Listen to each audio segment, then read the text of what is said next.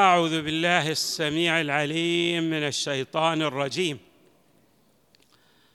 بسم الله الرحمن الرحيم والحمد لله رب العالمين والصلاة والسلام على أشرف الخلق سيدنا ونبينا محمد وآله أجمعين الطيبين الطاهرين. اللهم وهذا شهر نبيك سيد رسلك شعبان الذي حففته منك بالرحمة والرضوان الذي كان رسول الله صلى الله عليه وآله يدأب لك في صيامه وقيامه في لياليه وأيامه بخوعا لك في إكرامه وإعظامه إلى محل حمامه. اللهم فاعنا على الاستنان بسنته فيه ونيل الشفاعة لديه هذا مقطع من الصلوات الشعبانية الواردة عن إمامنا زين العابدين عليه السلام. وهذه الصلوات فيها مطالب كثيرة ودروس عظيمة. من أهمها ربط المؤمن بمحمد وآله صلوات الله وسلامه عليهم أجمعين عبر الصلاة على محمد وآل محمد.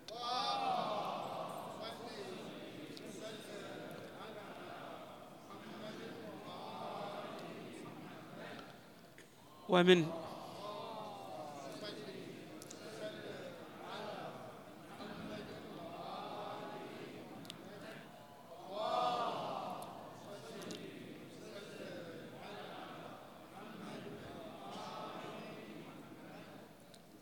ومن الدروس المستفادة من هذه الصلوات الاقتداء بالمصطفى صلى الله عليه وآله في العمل الذي كان يقوم به يدأب لك في صيامه وقيامه. الصوم في شهر شعبان.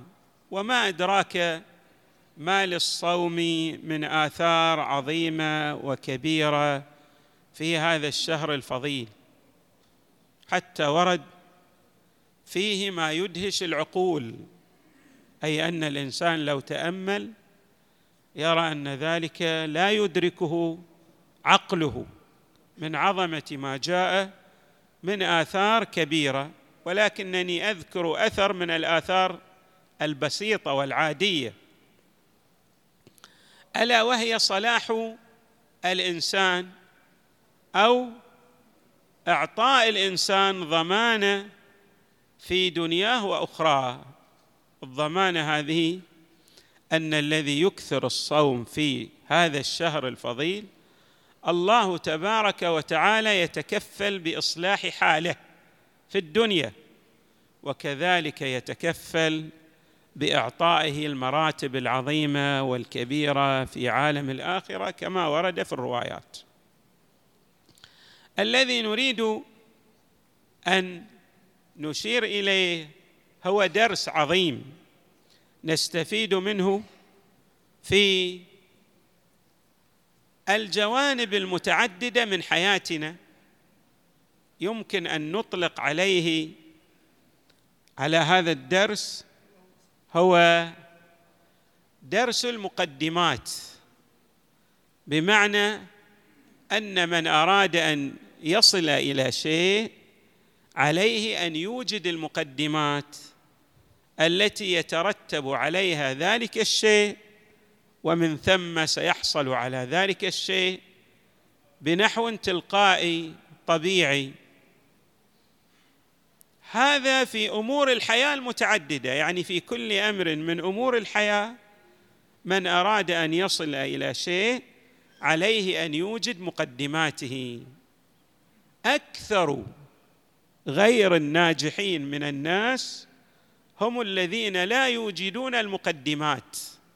عندهم أماني وبالتالي يتصورون أن هذه الأماني ستتحقق بشكل تلقائي. والحال أن الأمر ليس كذلك. لا بد للإنسان أن يسعى إذا أراد تحقيق أمنية من الأماني بأن تعمل على المقدمات التي تحقق تلك الأمنية أو المقصد الذي تروم أن يتحقق إليك ولديك. لا يمكن لأي إنسان بالخصوص في الجوانب المعنوية وهي الام الأهم في شخصية الإنسان أن يصل إلى تلك المراتب بمجرد الأمنيات. أنت تريد أن تصل مثلا إلى درجة المتقين الأبرار أو إلى درجة الصديقين الأخيار. لا يمكن أن تصل إلى هذه المراتب بمجرد الأماني. عليك أن تقوم ببعض الأعمال وتدع بعض التروك كي تصل بإذن الله تبارك وتعالى إلى ما تروم أن تصل إليه. طبعا حتى في الأمور الأخرى في الدرجات العلمية هل رأيتم شخصا أصبح عالما بمجرد الأماني؟ لا بد أن يتدرج في العلم ويبذل الجهود الكبيرة حتى يصبح من العلماء. وهكذا الحال من أراد أن يبني بيتا عليه مثلا ماذا أن يشتري الأرض وأن يقوم بمخطط لتلك الأرض وأن يوجد الأموال يعني يسعى لإيجاد الأموال عبر العمل والقروض وما إلى ذلك إلى أن يتحقق. لكن الإنسان لو في كل يوم يعني يريد أن ينجز بناء هذا البيت لكن لا يقوم بأي خطوة من الخطوات هل يصل إلى بناء ذلك البيت الذي يروم أن يصل إليه؟ كلا لن يصل. الحال كذلك في الأمور المعنوية. لاحظوا الشارع يقعد لهذه القاعدة التي أسميناها قاعدة المقدمات. مثلا المؤمن عليه أن يصل إلى إدراك ليلة القدر يوفق لإدراك ليلة القدر في الشهر الفضيل في رمضان. أن ينال تلك الجوائز الربانية الكبيرة التي يعطيها الله تبارك وتعالى لخلقه في شهر رمضان لكن هذا يحتاج إلى استعداد. الاستعداد جاء عبر شهرين متتابعين يعني الشهر يتلو الشهر الآخر رجب وشعبان يؤهل المؤمن نفسه ليصل إلى تلك المراتب أو تلك المنح والجوائز التي يعطيها الله تبارك وتعالى للمؤمنين للطيبين. لمن اهلوا أنفسهم أن ينالوا تلكم الجوائز من عند الله تبارك وتعالى. اذا هناك مقدمات وهذه المقدمات النبي صلى الله عليه وآله كان يعملها يعني هذه لا تنطبق فقط علينا نحن انظروا النبي. الذي كان رسول الله صلى الله عليه وآله. ماذا يعمل في شهر شعبان؟ يدأب لك في صيامه وقيامه. ما معنى؟ الدؤب هو الاستمرار في العمل. يدأب لك في صيامه وقيامه في لياليه وأيامه. إلى أي درجة؟ بخوعا لك في إكرامه وإعظامه إلى محل حمامه يعني إلى الدرجة التي يستطيعها صلى الله عليه وآله في أن يقوم بها لي وهذه طبعا النبي صلى الله عليه وآله طبعا هو منتهى الكمال البشري ولكن لما قيل له يا رسول الله أنت تفعل هكذا وقد غفر الله لك ما تقدم من ذنبك وما تأخر ماذا أجاب؟ قال ألا أكون عبدا شكورا؟ يعني كي أمثل درجة الشاكر التام في شكره لله أحتاج ماذا أن أقوم بهذه الأعمال؟ هكذا الحال أيضا بالنسبة إلينا كمؤمنين سائرين على هدي المصطفى صلى الله عليه وآله وعلى هدي الأئمة من أهل البيت عليهم السلام. لا بد أن نقوم بالمقدمات التي من خلالها نصل إلى المآرب والمبتغيات والمقاصد التي نريد أن نصل إليها. هل رأيتم إنسانا يتسم بالصدق؟ يكون من الصادقين في أقواله وأفعاله لأول مرة؟ لا. وإنما يحتاج أن يدع كثيرا من الكذب أو من الكذب.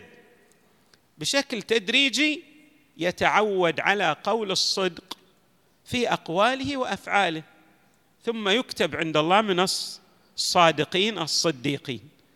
في كل أمر من الأمور الإنسان يبدأ درجة درجة وخطوة خطوة إلى الأمام فيجد نفسه أنه وصل إلى تلك الدرجة التي يروم أن يصل إليها. هذه الدرجات التي نريد أن نصل إليها في الشهر الفضيل في شهر الله الأعظم في شهر رمضان لا يمكن أن يصل إليها الإنسان دون أن يوجد المقدمات.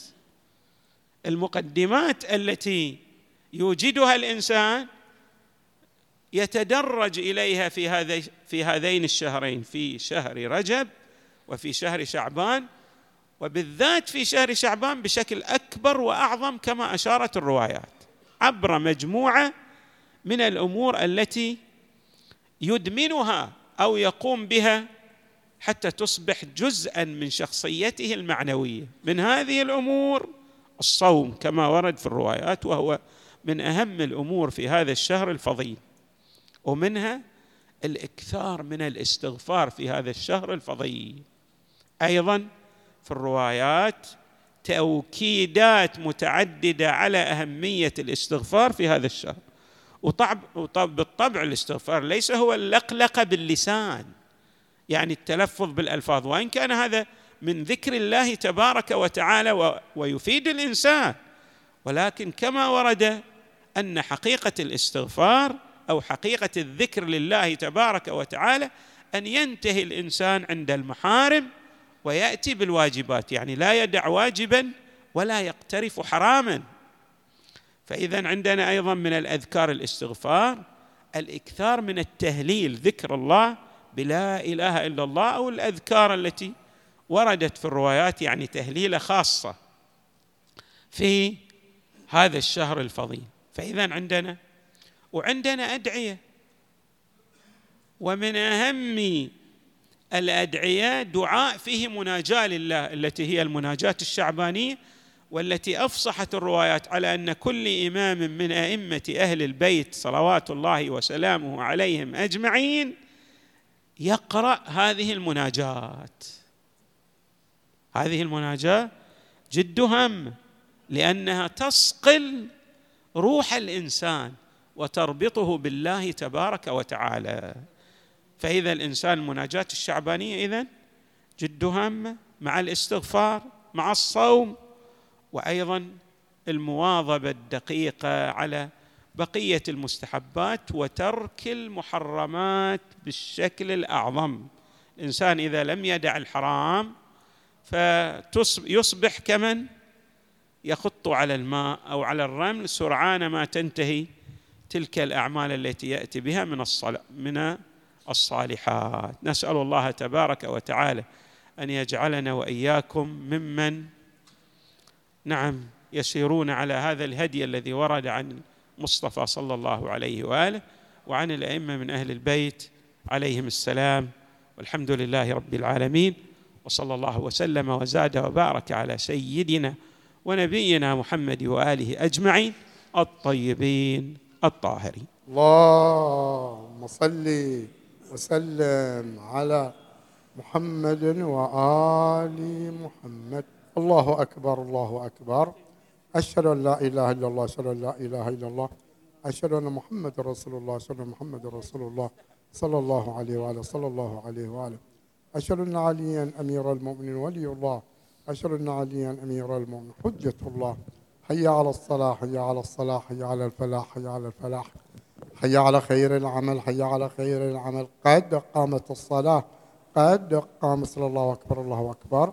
لا إله إلا الله. أستغفر الله ربي وأتوب إليه. أستغفر الله وأسهله التوبة. الله أكبر. بسم الله الرحمن الرحيم.